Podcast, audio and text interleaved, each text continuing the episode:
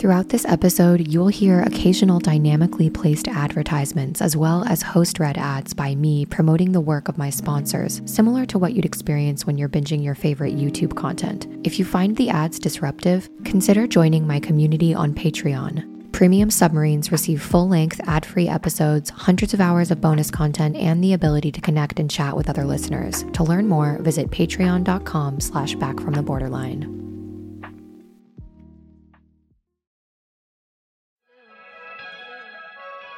There's a reason that we're stuck in the particular ways that we're stuck.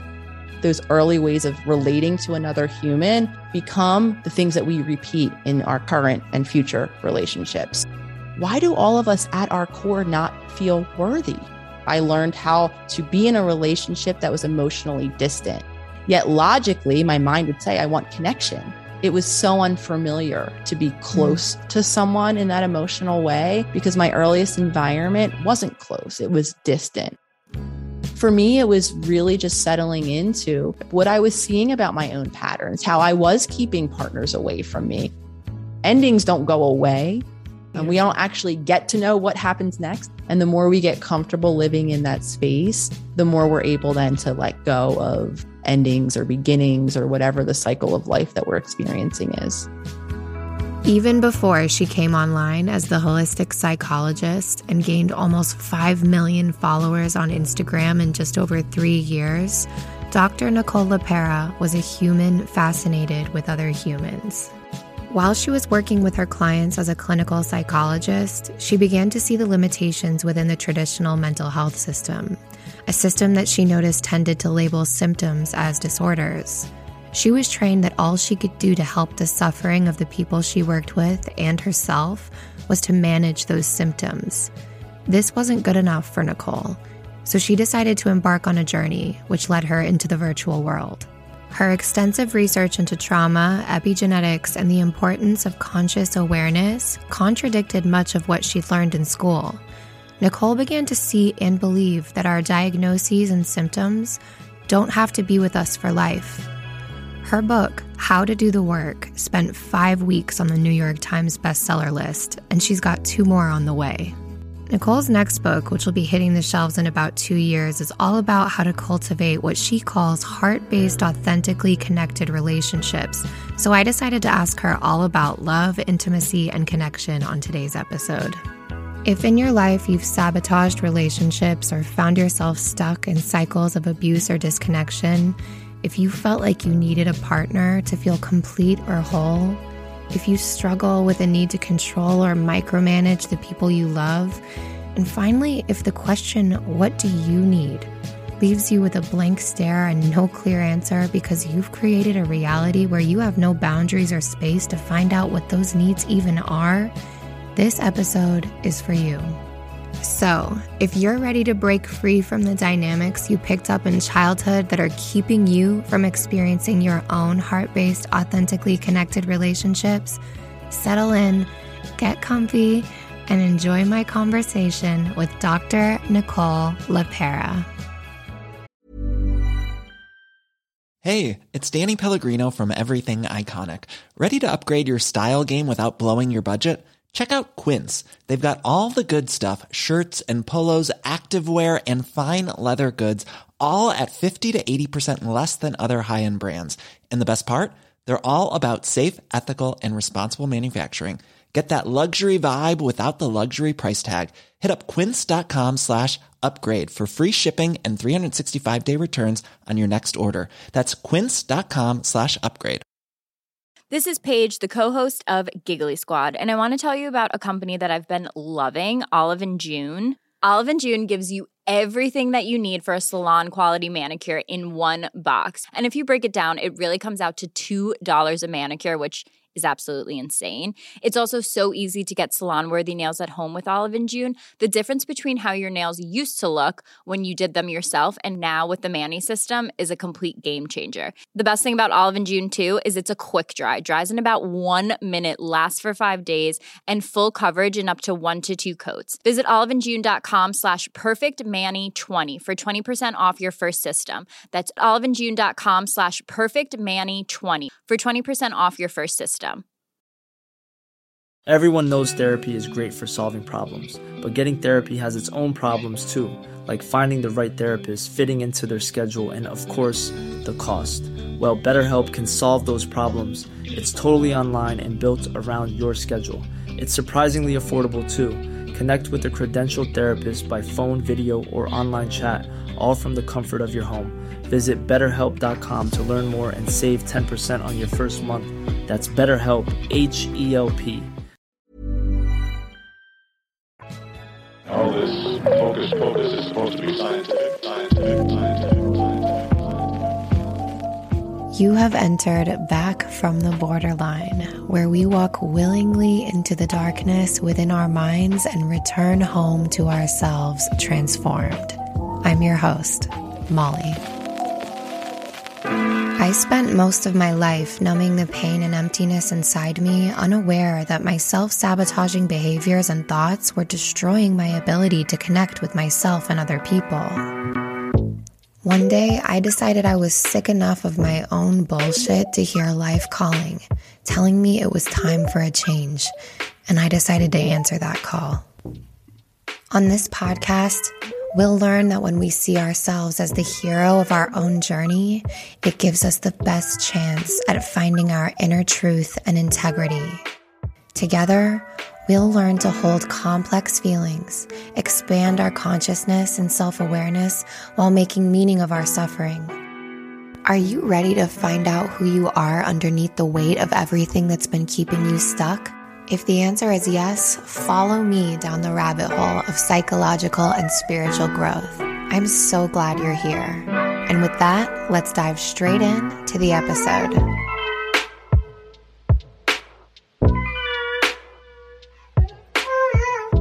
I am sitting here with Dr. Nicole LePera, and I am pretty excited about it even though I'm sure all my listeners will be familiar with who you are, I'd love to give you a chance to introduce yourself. Absolutely. And first and foremost, Molly, thank you for carving out your time and your energy in the space to have this conversation with me today. I'm honored and excited to be connecting with you and your community. So, a little bit about me. Um, before I came online as the holistic psychologist, geez, I think it was three, three and a half years ago.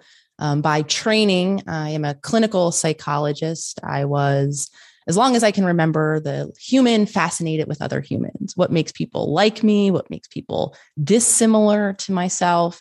Um, really, a lot of curiosity around the mind, the brain, how does it work? So, before very long, I was marching my way to being a clinical psychologist to understand the mind and and of course to help people who were struggling with emotional or psychological issues. Flash forward in time on my own side of things, I guess I should share now personally. As long as I can remember, I lived uh, with a lot, a lot of anxiety. I was quite literally the little girl scared of the world, scared of bumps in the night, painfully shy, wouldn't talk to strangers on the street. There was a lot of anxiety in my household. So it, it made a lot of sense that, of course, I was struggling in that way and never really got a hold of it. And like many of us, I think that have anxiety or have depression. Um, and again, this is similarly to what I was taught in the field there is this belief that you have that genetic, you know, piece chip or you, you lack something internally. So of course these are conditions that you'll you'll have more or less for life. Of course we can talk about managing symptoms, but more or less these are lifetime sentences. So on my personal side of things, I just chalked it up to of course my whole family is anxious. I'm an anxious human. I will always have anxiety. Flash forward several years now into a private practice that I opened in Philadelphia. I was offering what I called, or what was traditional talk based therapy, but with a mindfulness based approach. I thought that being present and being conscious was incredibly powerful agents of change Though what I began to feel several years into the practice was not empowered, not mean, not like I was helping my my clients much at all. I was really starting to feel very disempowered because not only was I continuing to struggle in terms of my own anxiety, my own relationships, feeling really disconnected, having at this point achieved everything I thought I wanted to achieve in life and not really feeling fulfilled on a deeper level and then seeing those same patterns in clients that I, by this point, had had come in week after week, year after year, incredible amounts of insight, awareness, even having a new plan of action for what is going to happen differently to break some of the cycles that aren't serving them. Yet again, the number one word that I kept hearing in my sessions and feeling myself was stuck. I'm stuck. This isn't working. I can't create change. Maybe something's wrong with me. I'm so powerless. And for me, it was really from that really depth of despair, disempowerment. I call it my dark night of the soul that sent me, as sends many of us, into the online virtual world. And for me, I was trying to educate myself, trying to understand what I could be doing differently, how I could be helping myself differently, and of course, how I could help my clients differently. And the information that I came upon at that time was mind blowing. It really turned a lot of what I was learning in school on its head. It really challenged this idea that these symptoms, these diagnoses are with us for life. I really learned about lifestyle interventions and epigenetics and even the ability to make change. And I set out then first on my own journey of holistic healing to change my life really from top to bottom. And that's what then inspired me to bring this message online, to create the holistic psychologist, and to begin to just share my story, you know, without any intention other than for me, that was important at that time, without any expectation, of course, of what the movement would grow into. Beautiful introduction. For me, I picked up a mic eight months ago where I was just going, I want to figure out what's going on inside of me. And what resonated most with me in what you said was feeling stuck Every psychiatrist office I visited told me I had some other different disorder. It was always different. I found myself on a cocktail of psychiatric drugs, right? And not saying that those things can't help sometimes, but I just knew that I kept feeling stuck. And the only message I was getting was, okay, let's increase your dose. Let's take this away and that. And I just thought to myself, finally, uh, that little voice came through and said, you need to go on this journey, you know? And my whole podcast intro is all about the hero's journey, separation, initiation, and return. When I came across that stuff, that's what changed my life. And your account was really inspirational for me, mainly because I think that the concept that you talk about of self healing gets so misconstrued from my perspective because we don't hear in school about the journey. We don't hear about coping mechanisms and things that keep us stuck we're all so bound by these roles. And I found myself in a relationship, right? They say, oh, you need to be by yourself until and heal before you get in a relationship. And all my questions for you today are around relationships because I've found what now I now know to be as like a kind of like a healing space in my relationship where I've come directly face to face with the things that have kept me stuck. And instead of running from them, I've finally like used them to kind of go on my hero's journey. And that's what I found in your post. I don't think you've ever done a, a, post about the hero's journey in particular, but that's what I felt from your message was someone who is going on that journey with it and finding her own way. 100% Molly. And you know what I'm hearing, and I think a lot of us have been in that endless cycle of seeking treatment for the symptoms, right? Mm-hmm. I feel mm-hmm. depressed. I feel anxious. There's my relationships aren't working. I have maybe these self destructive patterns. Maybe I'm harming myself. I'm harming others in the world around me. And I want to stop. And traditionally, you know, I think the the route most of us take and definitely the system takes is okay, well, let's try to mitigate, minimize, or end entirely these symptoms, right? Let's change my mood. Let's kind of push or squash or suppress. And I think the hero's journey begins when we understand that those symptoms, you know, not as problems to be avoided, as very real and not to be minimized at all. They can cause debilitating pain and hurt to ourselves and to our loved ones and even to the natural world around us. However, they are what I call, and I think what a lot of us refer to them as, is they're messengers, right? They have a meaning. There's a reason that we're stuck in the particular ways that we're stuck. And then where the concept of self healing applies is shifting then that empowerment back to the self. So instead of I'm searching this external thing, this pill, this relationship, even, and again, not to say that guides, that therapists, that coaches aren't for many of us a incredibly important support on our journey.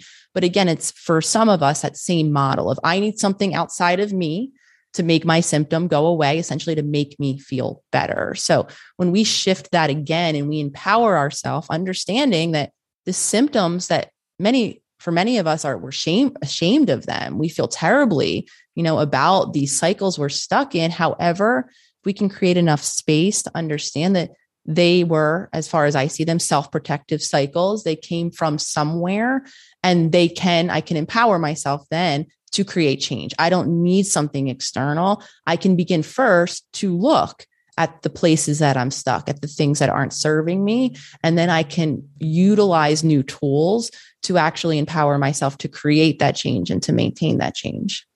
Absolutely. You know, I'm pretty open with the fact that I have BPD traits and I, I suffer myself with um, BPD and CPTSD. Seeing myself through the lens of a diagnosis has not been helpful for me, but I do relate a lot with symptomology of what is known as borderline personality disorder. And what helped me most is when I came across the message of what you just said, which is these behaviors and these coping mechanisms that I was unconscious of for my whole life. I just found myself to be someone that I I could see others be repelled away from me because I just found myself sucking them into my, this like emotional vortex. People often see people with BPD as like these awful human beings, but I was actually filled with so much shame and I was very aware of of the pain I was causing around me. Mm. But then when I woke up, I can only describe it as that, as like a, a, kind of an awakening, an aha moment. And I call it my, it was the I am the problem moment. Saying that when I tell people that, they're like, wow, that's so sad. And I said, no, because when I realized I was the problem, I realized I can solve this. And I saw first and foremost for the first time that my behaviors were just things that used to protect me when I was a little girl. And they weren't protecting me anymore. You know, I was convinced I was this grown adult acting like a, a really hurt little kid.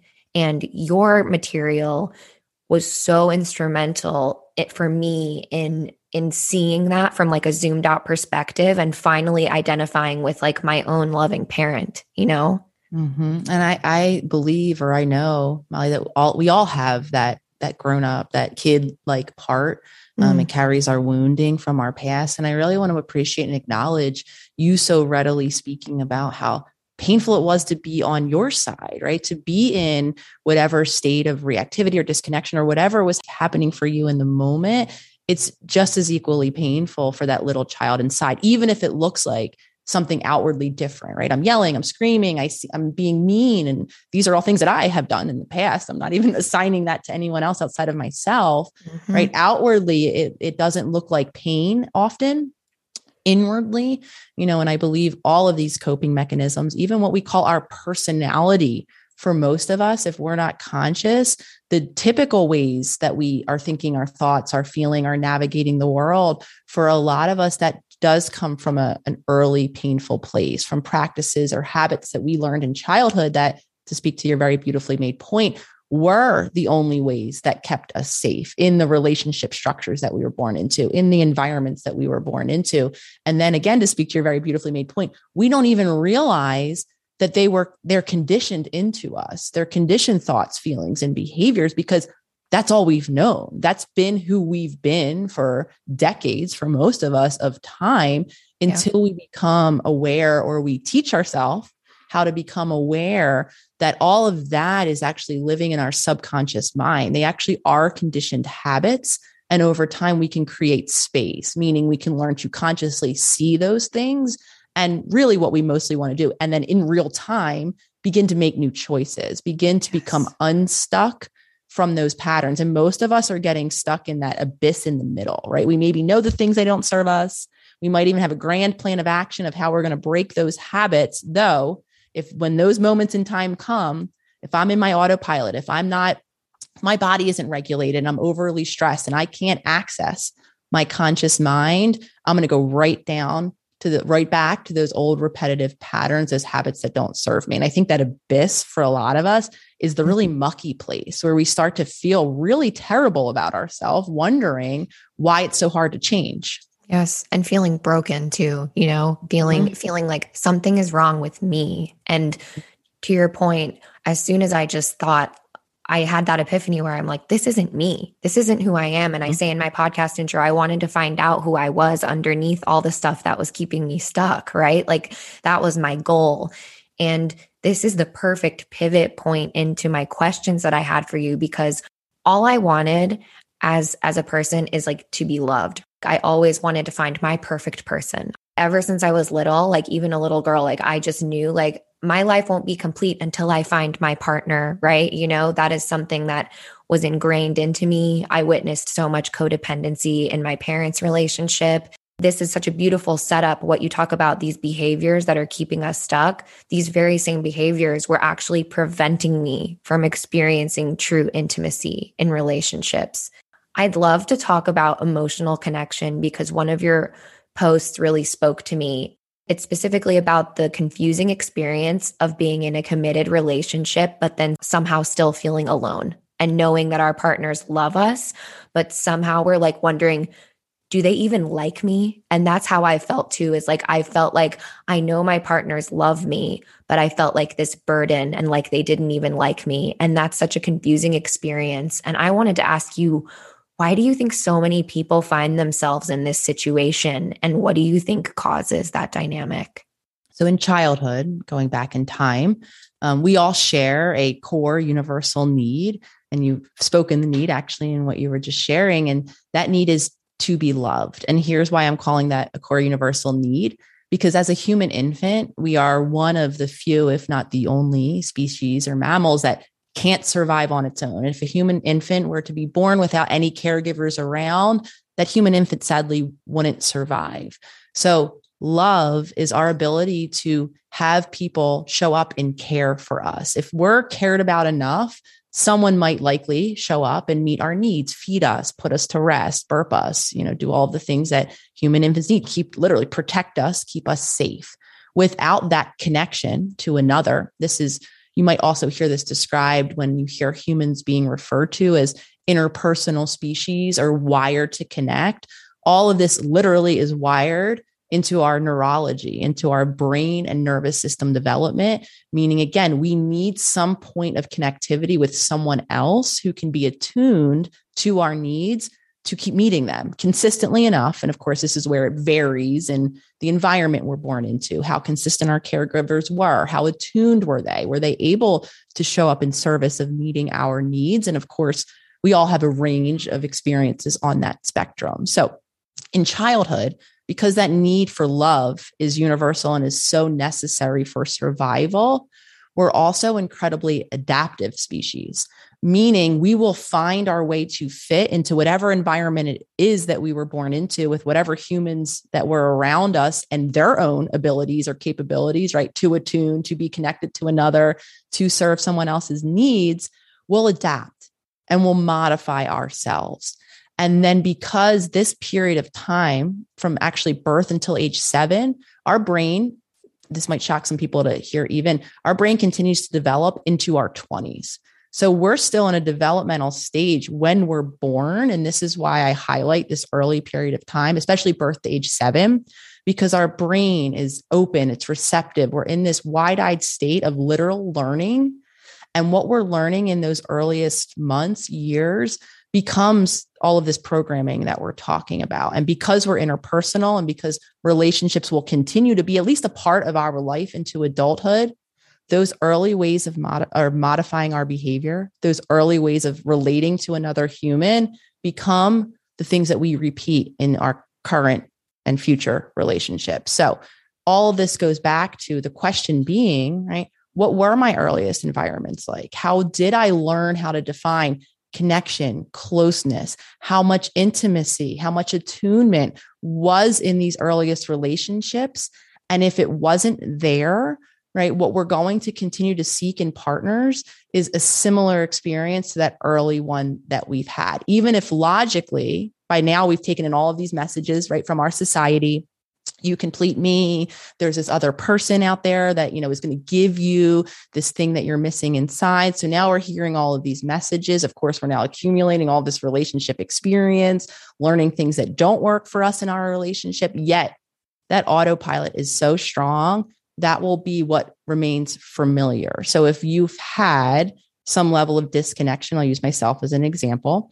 There was not mo- much emotional attunement in my family. I did not have emotionally supportive parents because they were honestly distracted with what was going on in my family, with health trauma, with a lot of worry, a lot of anxiety, and they weren't able to be emotionally supportive. So, in some subconscious mind of mine, that's what I started to relate to. I learned how to be in a relationship that was emotionally distant. Yet, logically, my mind would say, I want connection. I want this relationship everyone's talking about where we're deep and we're committed and we know each other. And right, I feel differently, yet I continue to relate in my relationships just like I did in childhood from a distance with my arm up, not really even meeting my partners at the depth I was looking for, yet logically not looking at myself as playing any role, assuming, like most of us do, that I must have just been picking the wrong person. So then out went that relationship and in came a new one looking for the right fit. Yet again, we're never going to feel the right fit because what we're actually relying on is the familiar of our past, which didn't meet our needs the way we want them to be met into adulthood. You kind of talked a little bit about this even more in another post because you talk about how it's important for us to leave our ego consciousness I realized too that so much of my my dynamic in relationships was like this desperate need to cling on cling on and hold something that I that I I know deep down unconsciously I always thought would be repelled from me because I had this belief, right, that something was wrong with me and that I would somehow be found out, right? That every person I was I was with would somehow find out that I was deeply broken. So I found myself, just as you described, performing in relationships. And why? Because when I really sat down and looked at it, when I was young, I had a very similar experience to you where I had no emotional attunement in my family. On the outside, white picket fence, you know, suburban life. Um, my parents were both teachers. And I've had a lot of reparative, I'm lucky to have had a lot of reparative conversations with my mom and dad, and I love them deeply, but I can hold that dialectic, right, of of knowing what happened to me was developmentally uh, damaging. My all of my basic needs were met. However, I remember very clearly, you know, my mom not being capable of soothing me and telling me everything was going to be okay and witnessing my mom not protecting me from outbursts from my dad and then getting like big displays of love from my dad and then huge displays of disgust and anger. And then I saw like I remember as a little kid cleaning the whole house at like age 10 to like really be hoping that when my parents would come home they would they would think that I was good, right? And so throughout my entire life I realized, and it, like you said, I've had multiple multiple moments in my life where I've zoomed out and I've been like, oh shit, okay. And now it all makes sense in this picture where I'm just performing and I'm like clinging and performing so hard and then expecting my partner to be something that I want them to be. And it's like, where is vulnerability and authenticity in that? There's no space in the performance for what's real. Yeah. So when you when we bring up and think about um, ego. So, mm-hmm. simplified definition of ego, you know, because I think it's a concept that can be confusing. Really simple, the way I describe it is the ego is our self narrative, right? The story of us that we begin creating based on our experiences, again, from birth and beyond. And this is where it gets complicated.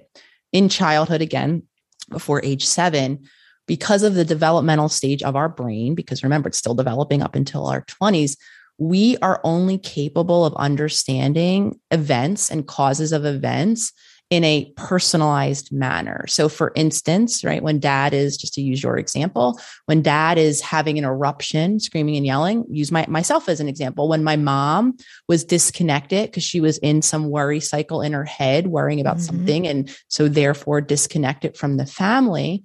In those moments as a child, all we can experience is for you, dad's anger, for me, mom's disconnection. And the only meaning that we can assign, and our brain will assign a meaning, all of our human brains do. We do it to make sense of the world around us and to do so as quickly as possible so that we can then determine if we need to do something next to keep ourselves safe. So, all of our human brains are doing that again from birth on. The only narrative that as a child in that stage of development, we our brain will be able to assign is I must have done something. Dad is yelling because I'm I'm going to use what we mostly I'm bad, I'm unworthy, I'm not Mhm. lovable. My mom was not able to connect with me because of something inherent in me. That's why it's not surprising. I would I was like, why does everyone when I talk to, you know, all my clients, all my friends, if we're being honest and vulnerable, why do all of us at our core not feel worthy, not feel lovable? Why is this so universal? And again, it's because of these early moments in time. They don't have to be egregious. We don't mm. have to be the victim, as some of us are, unfortunately, of abuse, neglect, those extreme big T traumas. It's the consistency of these other moments where, again, our human brain is going to continue what is a belief, a practice thought. The first time I assign the meaning of, oh, dad's yelling at me because I'm not, I'm not worthy. I'm bad in this moment. The more consistently I then practice that thought each and every time, probably dad yells for me, my mom disconnects. Now I have a belief in my mind. And then that belief actually doesn't leave or go anywhere. What that belief becomes then for us as we travel into our adulthood, it becomes a filter or a lens Mm. that we're applying over our current experiences, which is why, and the more we become conscious of the thoughts in our head and, and the stories that we're telling ourselves, we'll, we'll all begin to see a very repetitive nature and usually some version of I'm not worthy. And if I'm applying that filter to the events that are happening around me, of course, I'm probably going to end up feeling the same way. And then I'm very likely to end up dealing with my feeling in that exact same way. The only way, again, that I learned how to do in childhood. So for some of us, it might be yelling, erupting ourselves when I don't feel worthy and making someone else feel just as unworthy. And for others, it might be that disconnection, that icing, that keeping myself safe from a distance. And that's why, again, it feels very childlike. And when we were sharing earlier, I said we all have a little kid inside of us. And I disclose, I scream, I yell, I disconnect, I do childlike things still. And again, because that's that old coping tool that becomes active in that moment because that deep wound of not feeling worthy is there. And if we're not conscious enough, we're going to try to keep ourselves safe by being at a distance, by erupting, by keeping the world away from us.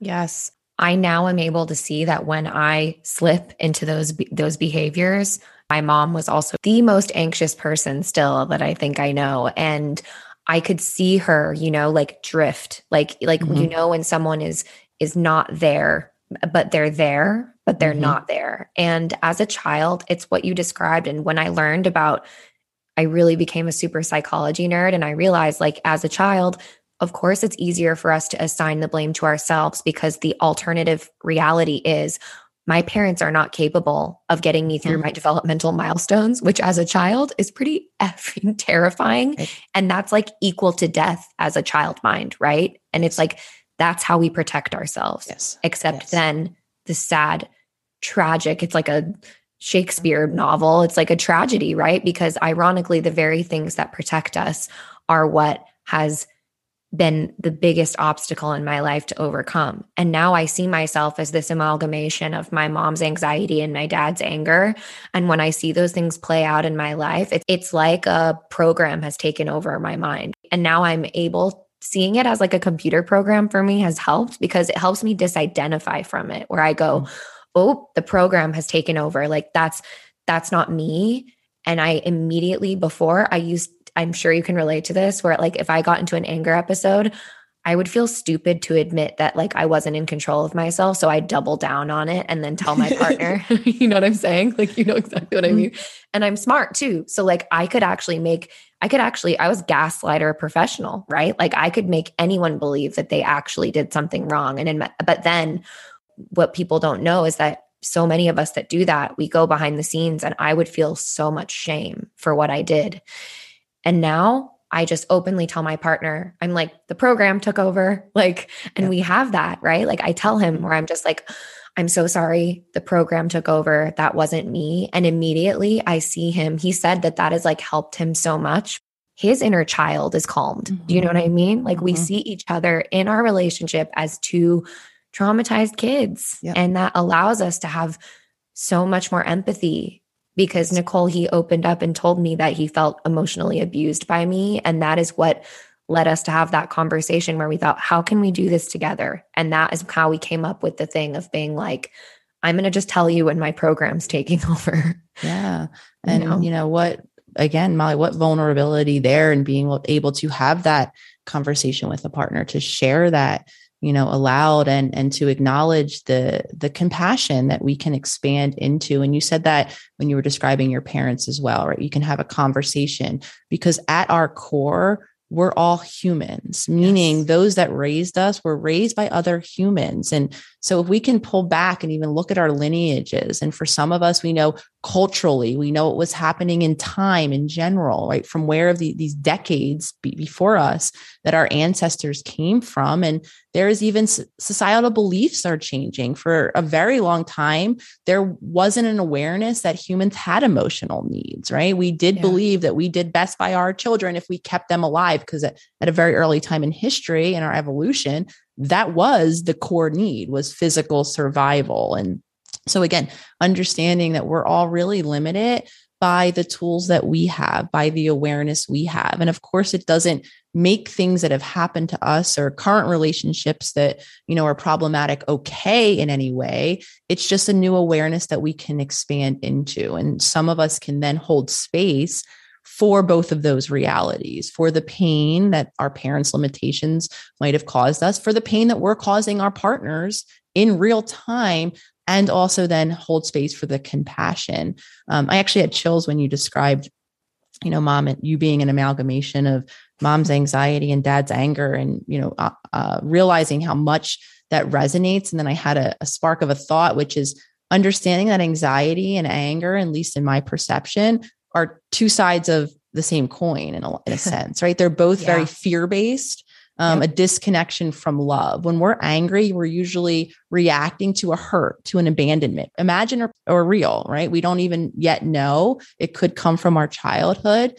And again, it's it's very fear based. So I see anger, I see anxiety as the manifestation of, of fear, which I see as the opposite of connectedness and love, which I believe is the core of all of us interconnected interpersonal beings. So when you have that awareness, again, this doesn't mean if you have someone who's outwardly explosive and you know violating boundaries or, or causing harm that boundaries aren't a conversation that you can and should employ in those relationships.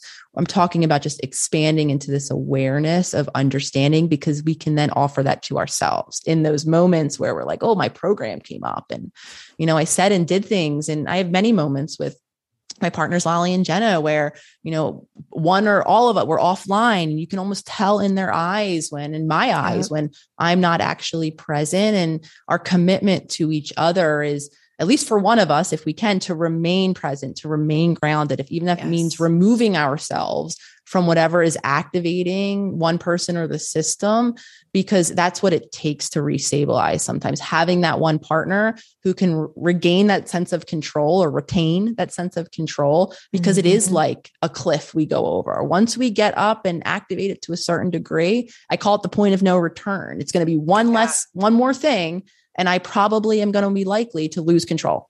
Yep. And you're right. And it's such a, like a downward spiral from there. Zaz and I have talked about this exact thing. And it's so important too to have conversations with your partners when you're regulated and like kind of prepare for these times because they are going to happen, right? Like it's inevitable that people are going to get activated and we make like crisis plans when we're when we're in calm states and we're like all yeah. it takes is for one of us to be to to to make the right decision because it's likely that one of us is going to be more activated than the other. One of us is going to be more likely to be spiraling and I'm openly admitting that I'm a much more emotionally explosive person. It's like my bio temperament. It's who I am. I'm very emotional and he is not. He's much more logical. And so it kind of works out that he can kind of say, Hey, remember the conversation that we had? Like, I think you're really, at, you feel like you're really activated.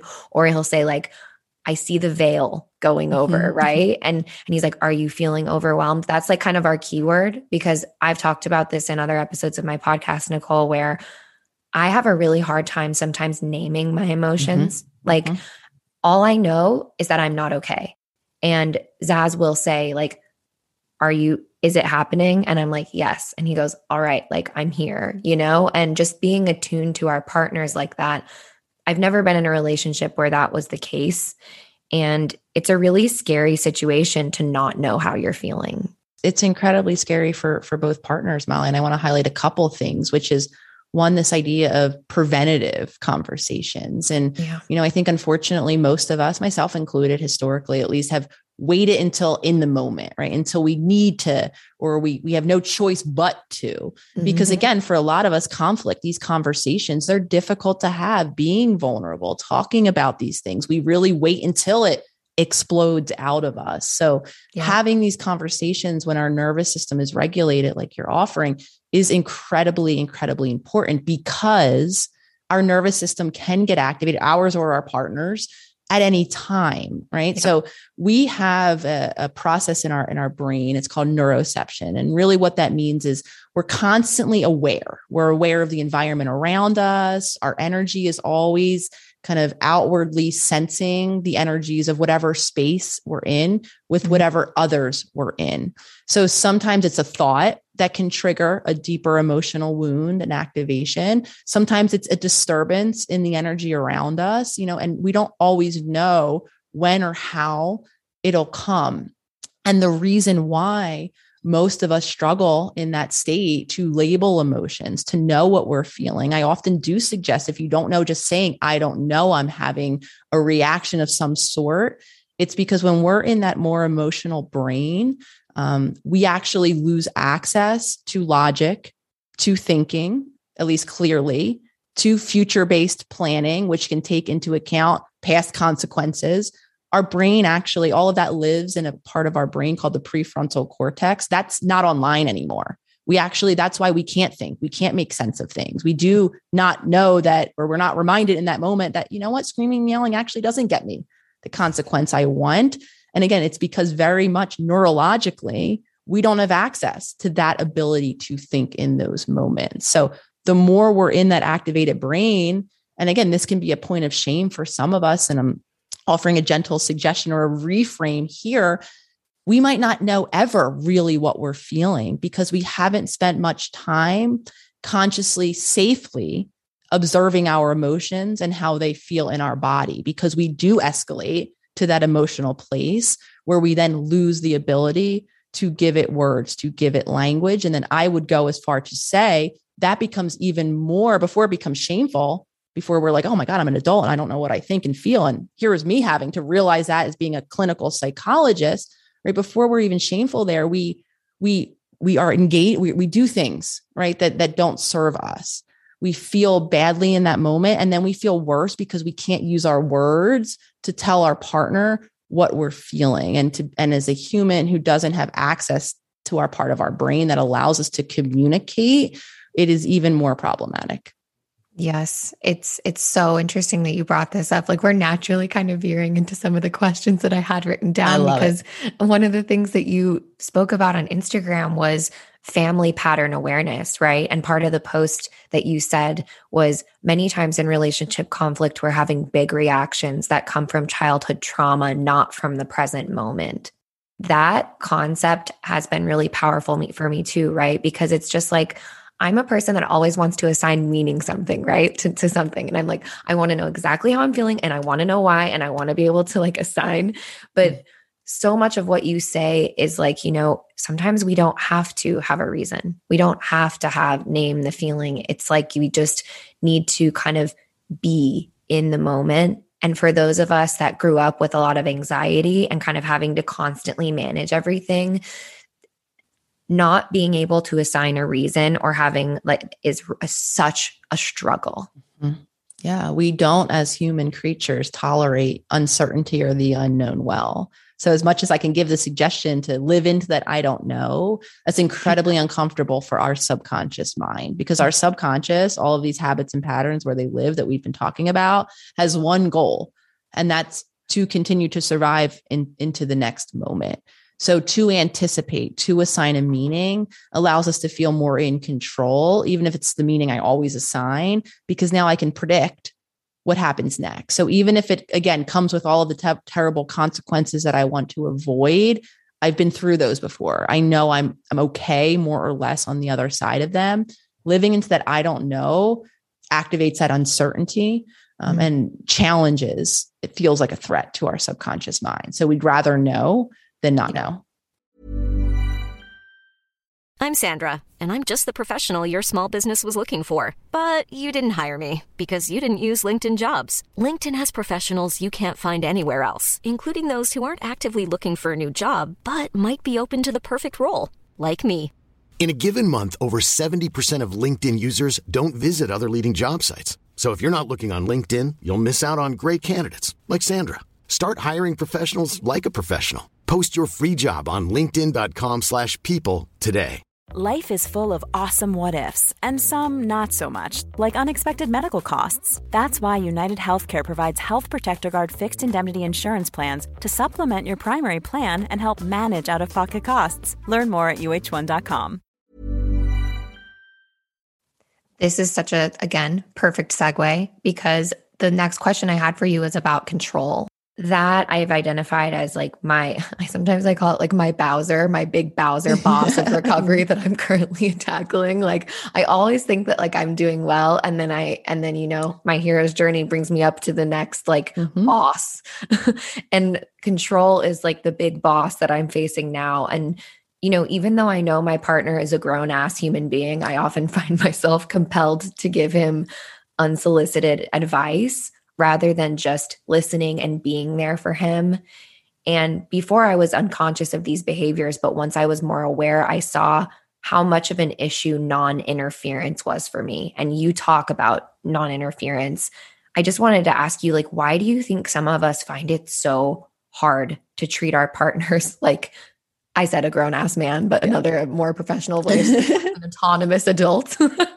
yeah, it's it's incredibly difficult. I think as humans, whenever we see or hear or experience someone challenge, suffering, right, in whatever way it is, our partner comes home, you know, with a bad day, talking to us about the colleague at work, it's really instinctual right? Because hearing someone else's pain or experiencing it, seeing it on their face, feeling it in their energy is is it, it, it's upsetting to us. If we love someone we of course don't want to see them in pain. And many of us you know have the ability to to feel to sense to empathize. That's what that is. And when we're activated then now it becomes much more compounded for us right? Because we hear and see their upset. We then feel whatever type of way we do about feeling our own upset at their upset. And again if we're someone who doesn't tolerate or know how to navigate our emotions, for some of us, the best path to feeling better, the quickest path to feeling better is solving the problem, right? Because I don't have to feel helpless anymore. If I take away whatever's upsetting you, I tell you how to deal with the colleague or what to do in your career. Now you feel better and I get to feel better. So it's kind of like our backhanded way at managing or self regulating how we feel about mm-hmm. what someone else is going through. And of course, like I said, there's a very natural tendency that when those we love and care about are suffering in some way, most of us, you know, have some sort of reaction. And then that control, that suggestion, that micromanaging, whatever it looks like for all of you listening out there, is oftentimes our, our self regulation, our, our attempt to feel better. Delete the problem, and now the yep. whole system can feel better. So, what what the goal would be is to just hold space to mm-hmm. tolerate that our partner's having a, a, difficulty with work or maybe they're in a confusing place in their career and they don't yet know what the next step in their journey is and i can just hold space for that meaning i can hear about that i can be available should i be approached or my partner ask me to offer some version of support in those moments um, otherwise, you know, my goal is just to keep the space safe so that I can continue to hear about what's going on in my partner's life. Yes. And what came up for me when you said that is back when, and I still do this. Sometimes I'll slip into advice giving and I ca- I'm better at catching myself now. But I realize that I'm really uncomfortable with silence. And I've always been very uncomfortable with silence since I was a little girl. It's like you talked about being an mm-hmm. anxious kind of, I talk in one of my episodes about emptiness and like this kind of like internal empty void. And that mm-hmm. was one of the symptoms of BPD when some things with BPD I identify with and some I don't, which is normal, right? Because like everyone experiences it's it's human. We're all people. We're not just one little diagnostic box. But the chronic feelings of emptiness, I was like, ding dong, because that, that, I felt that. And ever since I was a little kid, I struggled with existential thoughts like, Mm, yes. what was I before I was born? D- that actually kind of scared me more than death. Like, what five year old little kid is like going to their parent and being like, Mom, what was I before I was born? Death is forever. Forever feels so scary. Mhm, And mhm. I can tell you what, those thoughts did not go down well with my parents. They were like, Why are you thinking about that? Don't think about that.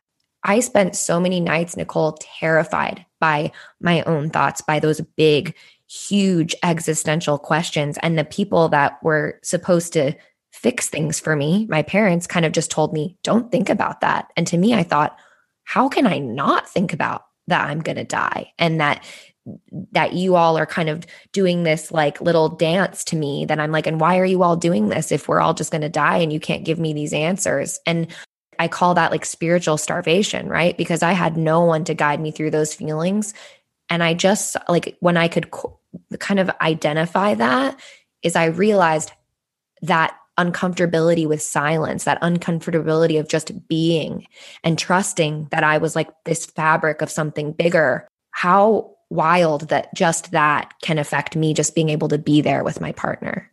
Yeah, I'm having a full body reaction hearing you describe all that, Molly, because it's so in resonance with. I can actually feel. I used to get the feeling that void in my in my chest.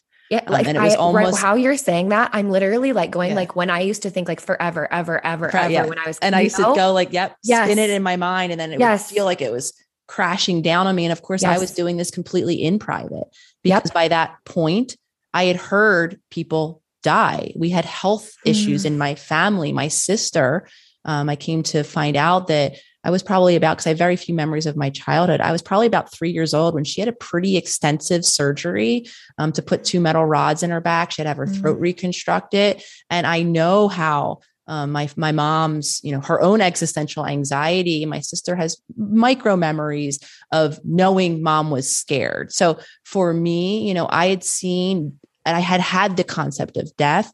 And Mhm. because it was so alive in my house, I definitely didn't feel comfortable saying, Mom and Dad, I'm scared about dying. Let's talk about Yeah. you dying. So I kept all of this inside very much.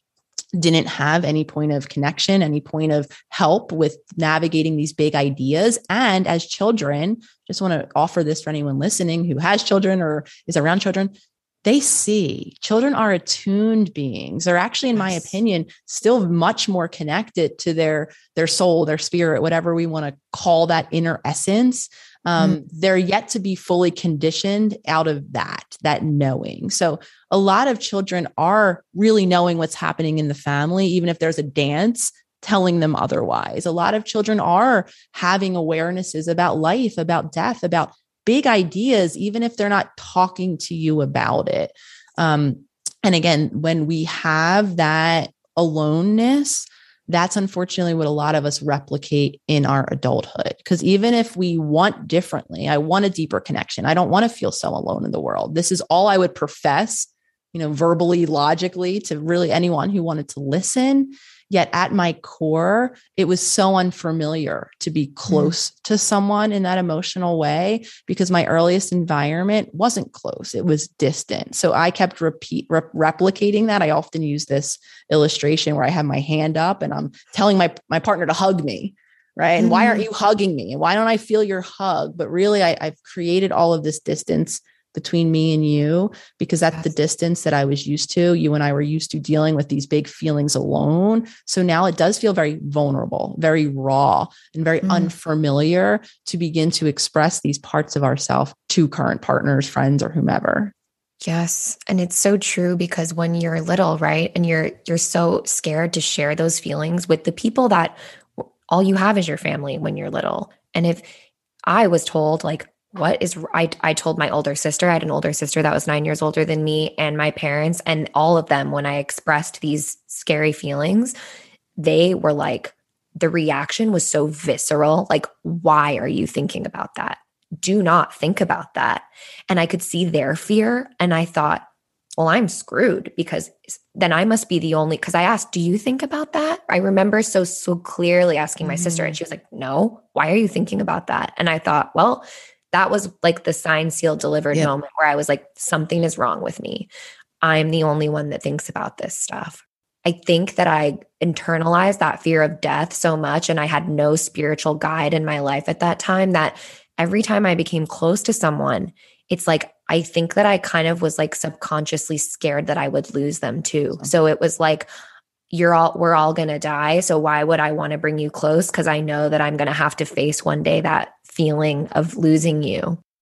So much fear, fear thoughts yeah. there. And, you know, that's the thing, the, the other side of fear and that vulnerable connection of love is, does feel risky. It does feel like yes. there is part of us that we then mourn if and when the relationship ends or the person dies or or whatever it is that that happens to us and again mm-hmm. it doesn't make those feelings any less valid um, it, it's part of the journey of being human of of yes. endings of you know being in relationships that don't you know fully last for whatever reason and kind of going even back full circle I, I do think there's a lot of messages that many of us get culturally in society at large through Disney movies, right?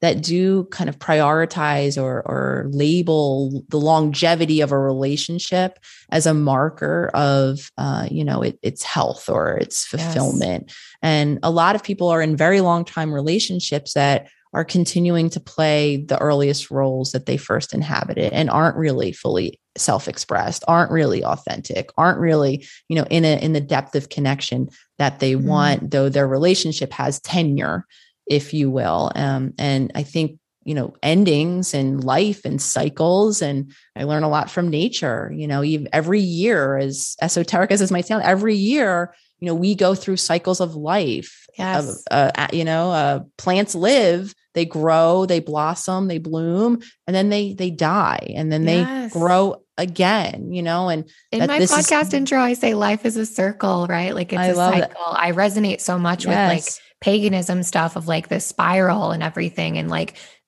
that that was comforting for me because I always saw things as so linear. Yes, and now yes. that I see things as a circle, as you're describing, like what a comforting feeling. Right. And I apologize for interrupting you. That no, just made I, me so like excited. I love, I love that. And that's true, right? Without death, mm. we can't have that rebirth. Yes. Um, and again, and I we die in many other ways, right? There right. are many deaths in our life. Like I am not the same person as I was yes. five years ago, and I'm our cells regenerate. Like I'm just getting so excited. I think it. I love that. I think that that is what healing is. It's yeah. having and living consciously to all of those different death depths of the self, of ways of being, of thoughts, of emotions, of relationships. Mm. I do think life is a cycle of beginnings and endings, and if we can get comfortable and reframe then the way we experience the endings and learn ultimately again all this comes full circle learn how to be connected to ourselves learning trust in ourselves navigating that unknown not having to know what comes next and be trusting that i can find my way through whatever that is that comes next. Even if what comes next is a loss at some sort over time gaining the resilience or the confidence which comes from having moments of difficulty, having moments mm-hmm. of stress, that you are able to calmly regulate yourself back into that safe space and staying connected to that intuition. So endings don't go away. Yeah. Um, we don't actually get to know what happens next, even if our mind likes to fill in and create the anticipated meaning of what will happen next. And the more we get comfortable living in that space, um, by showing up for ourselves, by being developing that confidence that we can navigate whatever it is that comes, the more we're able then to let go of endings or beginnings or whatever the cycle of life that we're experiencing is. A post that you wrote said, We're conditioned to believe we should celebrate the end of toxic relationships and feel better off. And you said, The truth is, we also feel grief. We need to feel grief and we need to mourn them. And that hit me so hard in what we're saying because it's in society, right? Like, good for you, dump that asshole, yeah. like, move on, you know, like, yeah, girl, good for you. Like, get rid of that nar- toxic narcissist, right? Like, it's always, and I was the queen of like all my exes were toxic, right? Like, lots of. If it was like old Molly was talking, like, everyone was a narcissist. but, um, and my first marriage, you know, I, I got married when I was pretty young, and my first marriage ended with infidelity. He cheated on me three month three months after we got married. And now, if I'm taking an honest look back on that, was I the perfect partner? Absolutely not, right?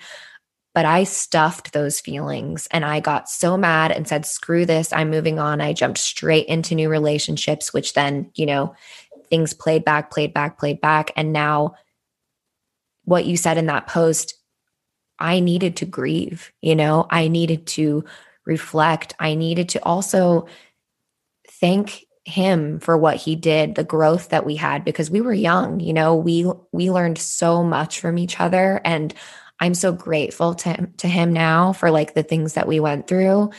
And I think if more of us took that belief of like taking that time to grieve and thank for what we t- thank thank the person for what they gave us even even if the lessons we learned.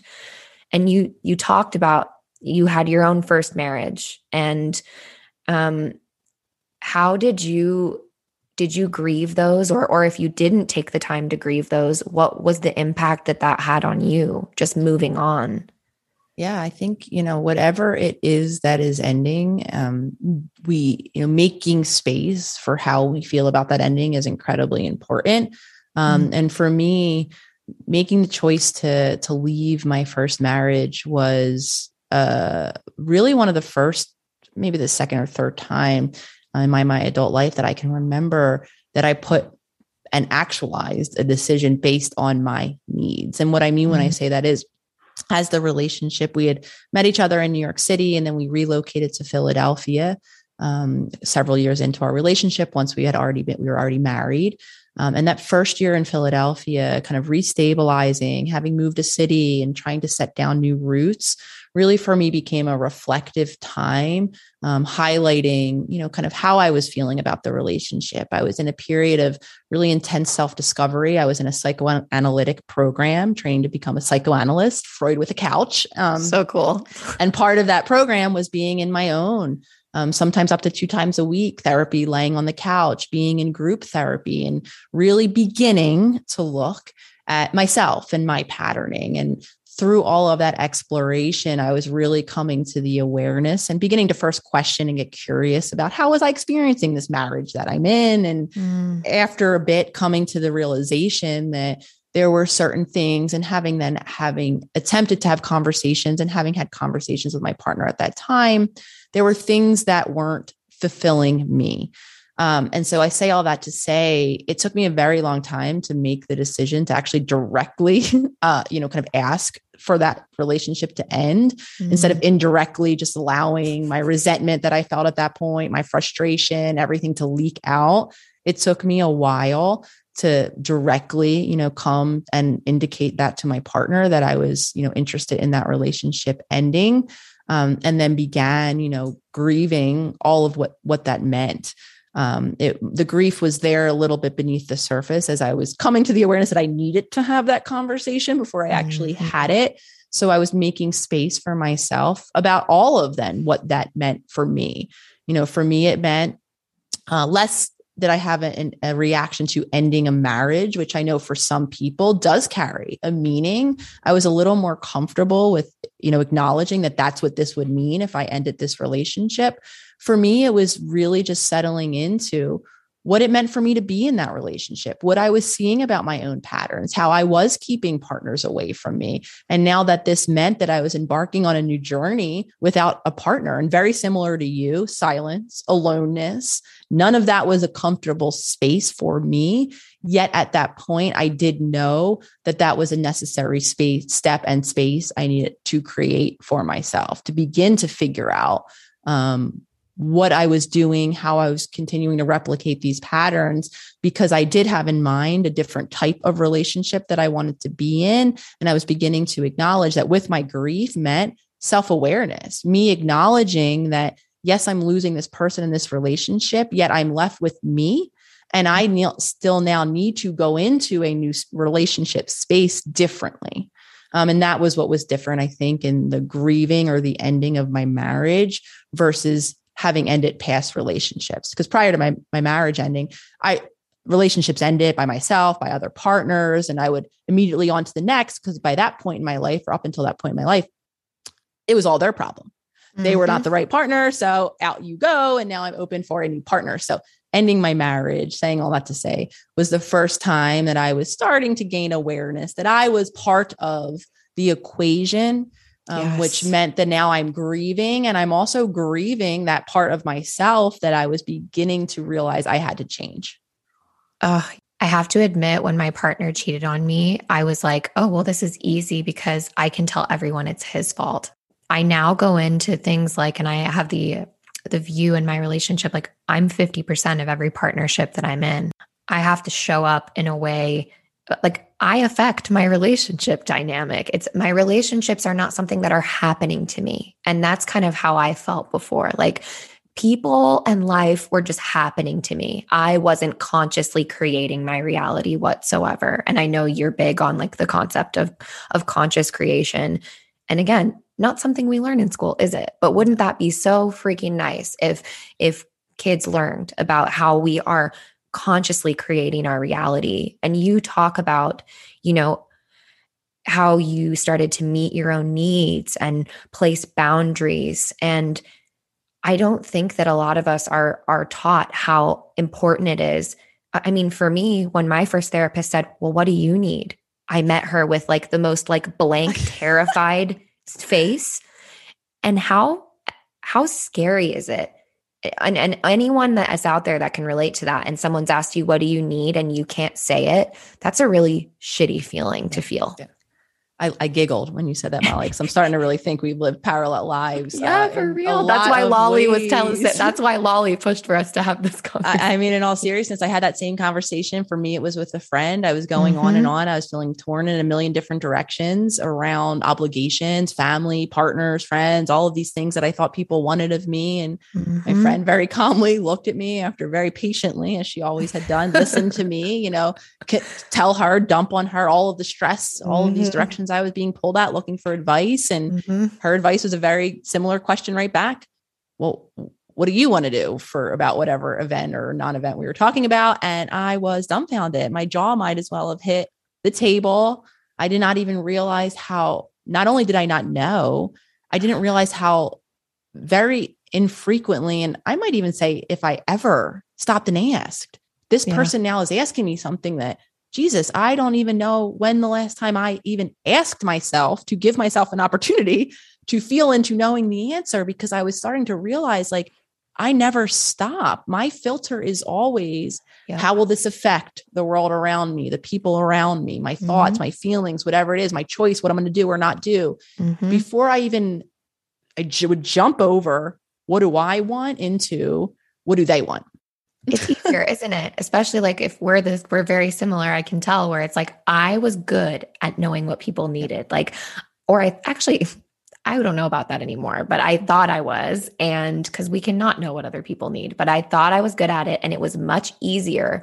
I was constantly reading what everyone needed. Like I'm really good at absorbing other energy and reading, mm-hmm. reading the room. It's easier to do that than to mm-hmm. tune in how now in your current relationship, which I'd love to explore a little bit about the dynamic that you have right now, but how do you know what you need now? What do you need? Like now as like someone who's really on their own hero's journey and you feel like you've kind of worked through some of this stuff, what does knowing what Nicole needs look like now? it's looks still like much of a journey. Um, I don't, you know, our needs, I think I just want to highlight this are are changing. There we Mm. don't have static needs that once we check That's the three good point. boxes, you know, like oh, Yeah. oh, done for today. and met all my needs. Our needs change, our bodies change in terms of what nutrients they need, how much nutrients they need, how much sleep do we need, or how much sleep are we getting?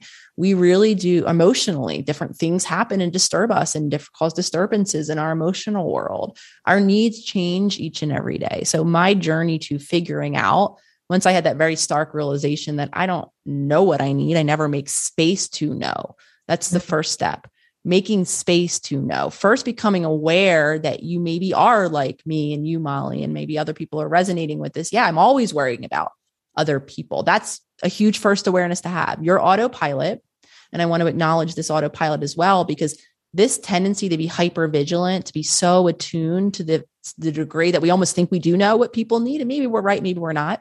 Mm-hmm. That too is a safety mechanism. Yep. Because those of us who had explosive parents or who had detached parents, we were so attuned to how to keep that environment as safe as possible that looking outward was our way. So if we could just avoid the thing that would activate that, or when mom was in a good mood or slightly more available to us, right? If we could capitalize on that and avoid the things that make mom feel disconnected, that yes. attunement served us at one time. And then we carry that into adulthood. And for a lot of us, it looks like knowing or over or anticipating someone else's needs before our own. So before we can know, and this is for all of us, regardless of how old you are, because I know we put pressure on ourselves. I'm 30, I'm 40, I'm 50. I should know what I need.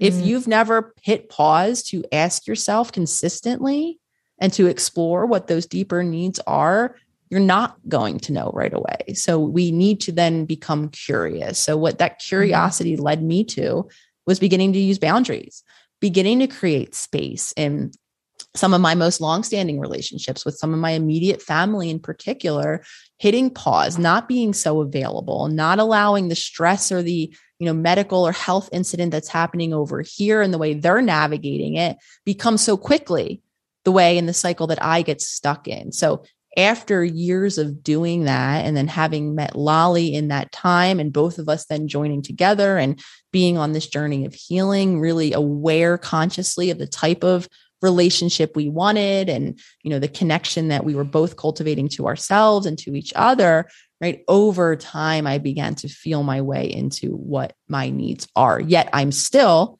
actively present to myself each and every yes. day, right? Taking that moment to hit pause and to check in now that I have two partners who have their own sets of needs, thoughts, feelings, reactions, experiences, mm-hmm. trauma that they bring into the present moment, right? I have a lot of opportunity to be worrying again about the world around me.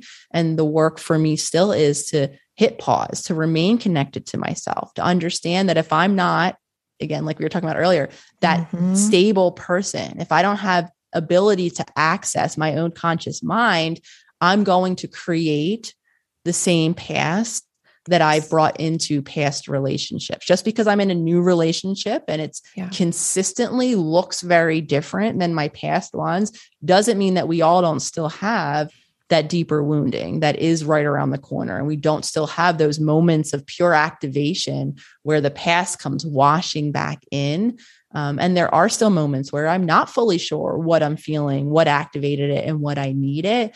I just now have more tools and more awareness. Yes to continue to practice navigating those moments differently and have two humans that I've surrounded myself that are committed to the same. So we then all mm. become mm. able to hold compassionate space, to hold limits and boundaries. If, you know, there's reactivity alive that's making one of us feel unsafe, than to compassionately understand and seek to have a conversation about what happened and then what can happen differently moving forward. And that's why I said it's a journey, it's ongoing yes. and it's staying connected to the fact that, you know, I'm I'm almost 40 now.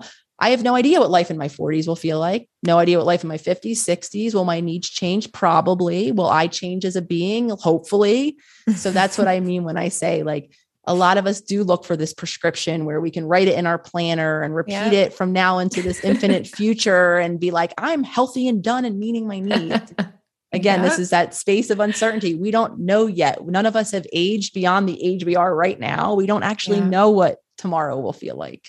Uh, again just like there's like i could ask like 70 different questions based upon everything you say. What come up for, what came up for me and what i want my listeners to really take from what you just said is so much but for what what really popped out for me was you describing as healing is never done. The whole concept i know that you faced backlash around the concept of self-healing and healing and it's like what i i take from your message for me personally and what has been so helpful for me is that healing is never finished. Things like CBT or some of these like more evidence based approaches, right? They're like, okay, in X amount of sessions, you will be better and blah, blah, blah, right? Like, and everyone wants to be like, when am I better? When am I going to be done? When am I going to be healed? And what I love about what you say in self healers is you don't ever say anything about the process ever being finished. That is it right there. The process is never done. Our needs are constantly changing. If we are chasing a finish line, that's where we lose it all. The moment that I released the concept of being cured or normal, that's when I felt free. I'm smiling really big, Molly, because mm. done, finish mm. lines, checking yeah. boxes is a little overachiever in me who kept myself Same. safe through doing. Same. Loved to seek that done what do I, I need my, to do to be healed? Nicole, I call it my me. hippie hammock in the sky where I can just lay on it, not do a damn thing. And I'm just in this nirvana, this healed place. And yeah, again, and there are moments still. I, I notice it when I have deadlines. I'm working on two new book projects, actually, one of which is on relationships. So perfect timing. Mm-hmm, um, mm-hmm. In terms of with deadlines, I notice that done, that overachiever, that anxiety that I feel when I'm not yet completed that deadline and I know it's coming in three or six weeks or whatever it is, mm-hmm. is really anxiety provoking for me. So when you talk about a process, it's, it's all of those moments, knowing, becoming aware that, you know, I do like to, to be done, to be completed. The, the idea being that I get to feel differently or something will will shift or change. And for a lot of us, it's learning how to live in the process of life, how to be about something that is ever changing, that, like we were saying, does have beginnings and endings and cycles and evolution. And the more confident that I can and trusting that I can get in myself, the more then I can be opened to whatever it is that is happening in the moment. But yeah, done. I, I have not found mm-hmm. found done. So I always, you know, ask anyone listening if anyone's found this nirvana uh-huh. uh, utopia of yeah, the hippie hammock of doneness. Um, I'd love to see it. But again, I think this comes down to we like to do a lot of us to distract right? Mm-hmm. With this idea, this fantasy that things will look or feel or be different. Um, and the more we can embrace the being of life and being present to life as it is in this moment, and the more we're going to empower ourselves to be able to then navigate that moment as we want to. Absolutely. And my long term listeners are going to be like, Molly, can you please stop saying this same thing? But I'm going to have a bunch of listeners from your your community listening to this. And you know, Nicole, something that's always fascinated me, me is you know, our country in our Declaration of Independence, it says like the pursuit of happiness, right? Which is when you've achieved happiness, it just kind of like even our country is like based upon like you need to get to this finish line, right? And mm-hmm. so I just want people to offer themselves so much compassion because you've been fed just the wrong narrative and from from everywhere. Your parents have been fed these narratives. Like we just have to give ourselves the compassion to start absorbing in this this new narrative which is the process is never done. And it's also it's all about self-awareness if you are aware of what's all we can control is ourselves and our reactions and then also see other people for me seeing other people as this as just little traumatized kids in some part of them. Of course there's this like powerful adult in them as well but all of us have these same toxic narratives in our mind that we're fighting against and that's really helped me be so much more compassionate in my relationships with other people yeah, it's one of the big reasons. Um, so back to me making even the decision to go online. Uh, mm. Uh, by that point, I was really aware of how much I filtered, like I was sharing my truth, mm-hmm. my thoughts, my ideas through how this would be for someone else. Um, so for me, the exercise in creating an account without any expectation of what the account would grow to was was a commitment to beginning to speak this new truth of holistic wellness and the things that I was dealing with, and you know the progress that I, I was making, and and doing so, you know, to share my story began my journey of living into into what that that truth is. And and I do it and I continue to do it now because I did see how quickly and universally resonating that truth was. And I did know then for me hearing other people relating understanding wherever they were living in the world on somewhat of a similar journey helped me to feel less alone in my own journey because I know yes. from that little place of worthlessness and unlovability that most of us do have deep inside, we also entertain a, a belief that no one else feels that way. So mm-hmm. it's in other humans like yourself you know having podcasts sharing their stories and of course not everyone has to do so publicly i always acknowledge the ripples that we cause when yeah. we just live into our truth in our in our private lives whatever that looks like for us but this is how we do it by yep creating the space to figure out what it is that we think. What do we want? What do we need? What are we feeling? What is our journey? And then as we live into that in the world, we all get to feel less alone. We all get to feel more connected. We all get to essentially fill in that deep hole that so many of us felt from such an early time my last question for you is something that I think it's a perfect way to end because you've already kind of like let slip that you're working on a new book all about relationships and I want to talk to you. I want to give you a chance to just kind of tell the listeners what the what's the scope of that book and what what is your I work in software that's my 9 to 5 and I like to always say to my clients like what's your desired outcome because that's a beautiful question to ask people, right? Is like what is what's the why of that book? But I think it's such a an amazing thing because in August, you made a post announcing to the world that you were in a multi person relationship, right? And you call it like a thruple and you've made reference to it. And before we talk about your book, I just want to give you the floor to just say, what has the experience of being in this multi person relationship, what has that taught you about love and connection?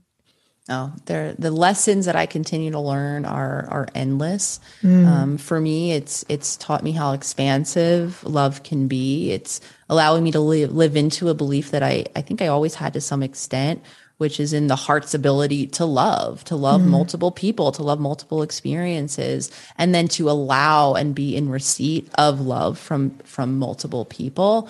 Um, of course, in practice there are still many lessons for me yeah. for me to learn in navigating a relationship with two humans on both sides giving and receiving um, for me I, I continue to see again all of this connects to what we've been talking about yeah. a real diff- a real deep vulnerability around that emotional connection because it's unfamiliar it's not one i've had and now i have two people willing to mm-hmm. give love to me and that does as counterintuitive as this might sound often for me end up feeling very threatening, very unsafe. And I see myself engaging in the same distancing, same reactive to keep people mm-hmm. away, keep my partners away behaviors. Um, so it's a con- consistent opportunity to learn about myself, about how I navigate relationships, and about in giving gifting me opportunities to continue to to show up differently and doing so for all of us. And in terms of the book, um, I'm, of course, the book is not about a thruple relationship in no, particular. However, um, maybe know, one day, maybe one day, conscious relationships. Leaving, um, coming off of where How to Do the Work ended, I think the biggest kind of piece that the next step of the journey for most people is our relationships. Acknowledging that we're relationship creatures and that most of us are stuck in patterns mm. that don't serve us. Uh, this new narrative book, it'll be out in in two years' time will be all about relationships.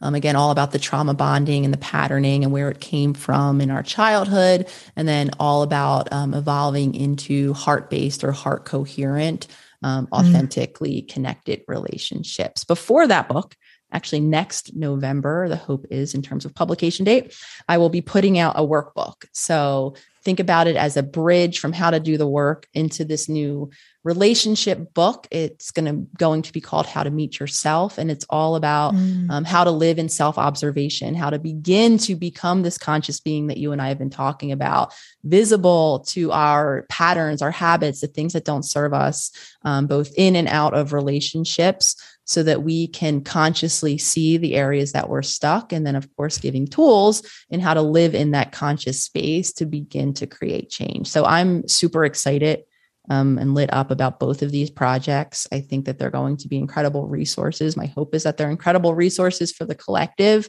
Again, the workbook being more of a manual, practical application of mm-hmm. all of this journey of becoming a conscious creature, and then allowing us to take that uh, those observations into our relationships.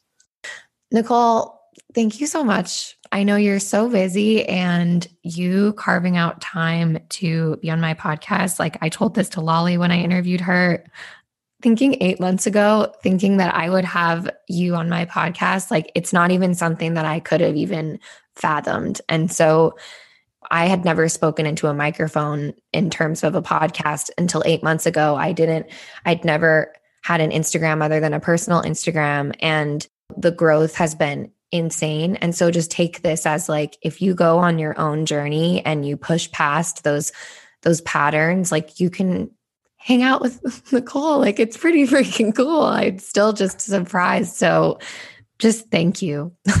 it's it's truly been an honor, Molly. And like I shared with you before we hit record on this, um, I want to acknowledge you in, in showing up and creating this space and creating this opportunity for our lives to intersect in this way um, because you did play a part in it the way you show up every day i mean very much like you i was never on a camera actually there's part of me that still doesn't love being on cameras or microphones Same. why do you so think I, I, don't do any of my right. videos out i just put so I could, audio I, yeah i could share out. the same thing you know and being that testament and and of of what can happen as you begin to and of course not everyone has to live their journey so publicly um, though showing up for yourself in this new way even if you don't feel ready even if you don't know how how i can't remember how many po- pictures we would post with me recording in bathrooms, me recording, you know, anywhere I could, mm-hmm. not knowing what I was doing in many yeah. ways and still learning what I'm doing in many ways in terms of the business and our future and and ultimately, you know, just starting and so again acknowledging you can be such an incredible inspiration and you don't know who you're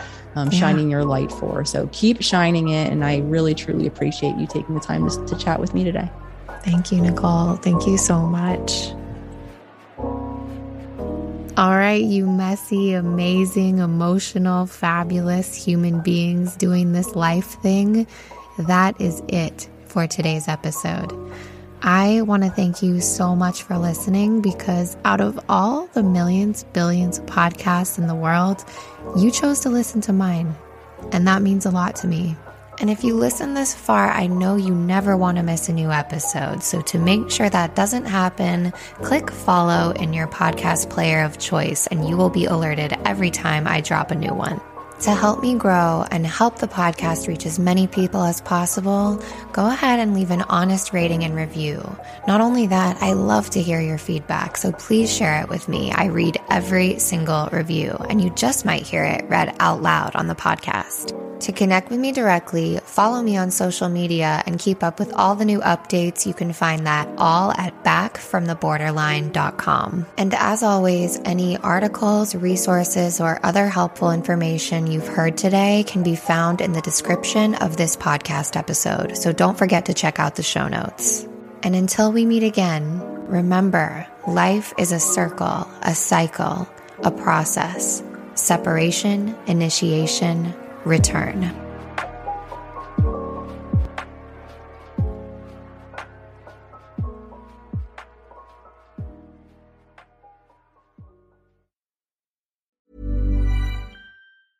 Hey, it's Danny Pellegrino from Everything Iconic.